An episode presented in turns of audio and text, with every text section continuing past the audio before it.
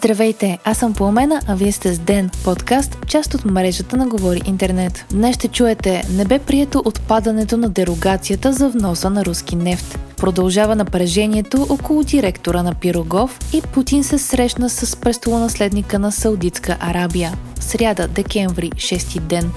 ГЕРБ, СДС и ДПС отново са в пълен синхрон и се обявиха на една и съща позиция по въпроса с директора на Пирогов. Припомняме, че вчера, след като стана известно, че шефът на Пирогов е бил сменен, ГЕРБ обявиха бойкот на кабинета. Те заявиха, че ще гласуват единствено по въпросите, свързани с конституционните промени. Това създаде напрежение между двете партии и правителството и притеснения относно приемането на бюджета за следващата година. Лидерът на ГЕРБ Бойко Борисов и председателят на парламентарната група на ДПС Делян Пеевски дори са на едно мнение, че смяната на шефа на болницата е породена от къвга, разиграла се преди близо 3 месеца. Припомняме, че Мустафа Емин от Да България влезе в спор с Пирогов, в резултат на което бе освободен като съветник на министъра на отбраната Тодор Тагарев и му бе наложено предупреждение за изключване от партията. Чуйте коментарът на Делян Пеевски. Мислите ли, че тези политически сътресения трябват за един съветник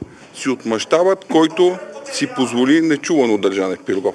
Това е дребно отмъщение, това трябва да приключи веднага. Певски допълни, че трябвало Министерски съвет да си знае мястото и ако не го знае, да си тръгва. Премьерът Николай Денков отговори така. Крайно време първо да се разберем кой какви правомощия има и пак казвам, Народното събрание да почне да си гледа законите и бюджета. В спора се намеси и финансовият министр Асен Василев, който застана на страната на ГЕРБ СДС и намекна, че Хинков трябва да подаде оставка. Въпросът е изяснен, че бюджетната процедура ще върви, тъй като е изключително важно да се приеме бюджета на държавата и няма как да стане заложник на който и да е шеф на която и да е болница. По този повод, между другото, също и аз лично имам коментар.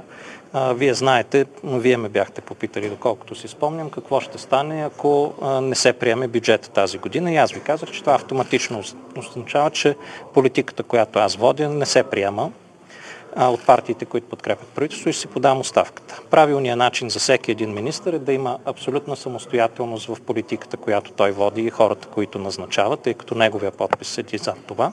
Но ако това не бъде подкрепено и той не може да убеди партиите, че трябва да бъде подкрепено и премиера, че това трябва да бъде подкрепено, правилният ход е да си подаде оставката, а не да прави циркове. Това, което се обадих вчера да кажа на господин Борисов, е, че няма как бюджета на държавата да стане заложник на независимо кой шеф на болница. Пред БНТ Костадин Ангелов, председател на Комисията по здравеопазване и депутат от ГЕРБ, заяви, че след ротацията здравният министр ще бъде сменен. Според Ангел Христов, Хинков не се справя. Здравният министр пък даде пресконференция, на която обяви, че към момента финансовата загуба на Пирогов е над 31 милиона лева, което е с 7 милиона повече в сравнение с миналата година. Според Хинков в болницата има установени законови нарушения, извършени от изпълнителния директор. Министърът заяви, че решението за отстраняване на Димитров е взето на базата на извършения одит. Цялото сътресение около уволняването на директора на Пирогов изглежда да е част от по-голям проблем в сглобката, засягащ кадруването. Миналата седмица Герби продължаваме промяната Демократична България се договориха,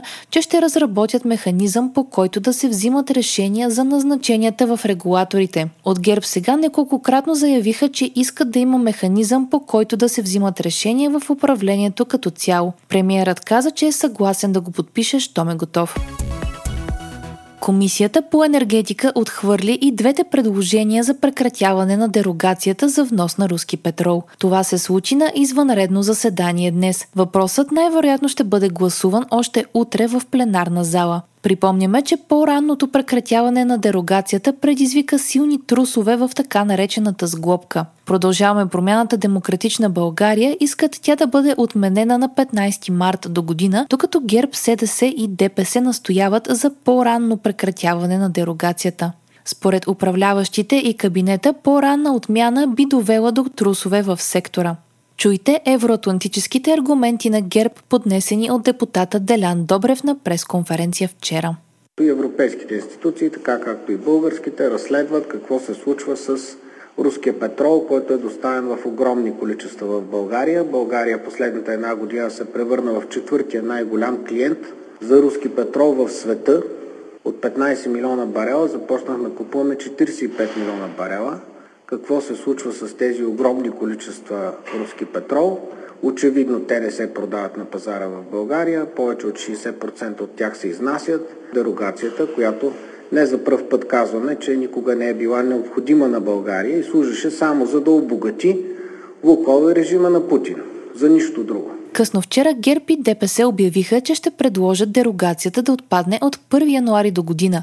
Днес първо бе гласувано именно това предложение с автори Делян Добрев, Делян Пеевски и Бойко Борисов. Народните представители от Продължаваме промяната Демократична България се въздържаха и то не беше прието. След това в комисията се гласува и предложението на лидера на Продължаваме промяната Кирил Петков. То предвиждаше дерогацията да бъде прекратена от март до година, но също не бе приета. Очаква се законопроектите да бъдат гласувани в зала още утре.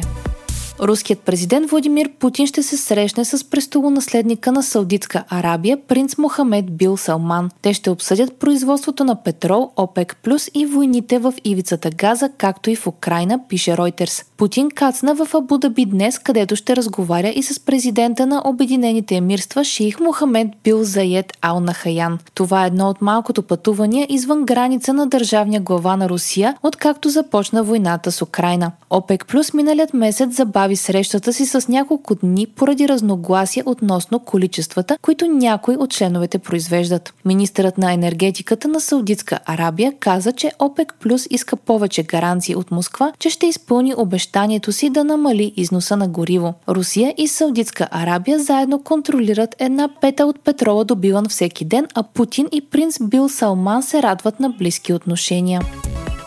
САЩ обяви началото на международен план за стимулиране на термоядрен синтез. Това се случи на най-голямото събитие за климата – срещата на върха на ООН, която се провежда в момента в Дубай. Специалният пратеник на САЩ Джон Кери каза, че термоядреният синтез има потенциала да доведе до революционни промени в света. По негови думи, технологията би могла да бъде жизненно важен инструмент в борбата с климатичните промени. На този етап американският план е подкрепен от 35 държави. Той ще се концентрира върху научно-изследователска и развойна дейност. Ще засяга също проблеми с веригата за доставки, регулирането и безопасността. Смята се, че Слънцето и други звезди произвеждат енергия именно чрез ядрен синтез. Той би могъл да бъде възпроизведен на Земята с помощта на лазери или магнити, които да сблъскат два по-леки атома, за да се получи един по-плътен. Този процес освобождава голямо количество енергия. На технологията се гледа с големи надежди, тъй като може да създаде огромно количество енергия без радиоактивен отпадък.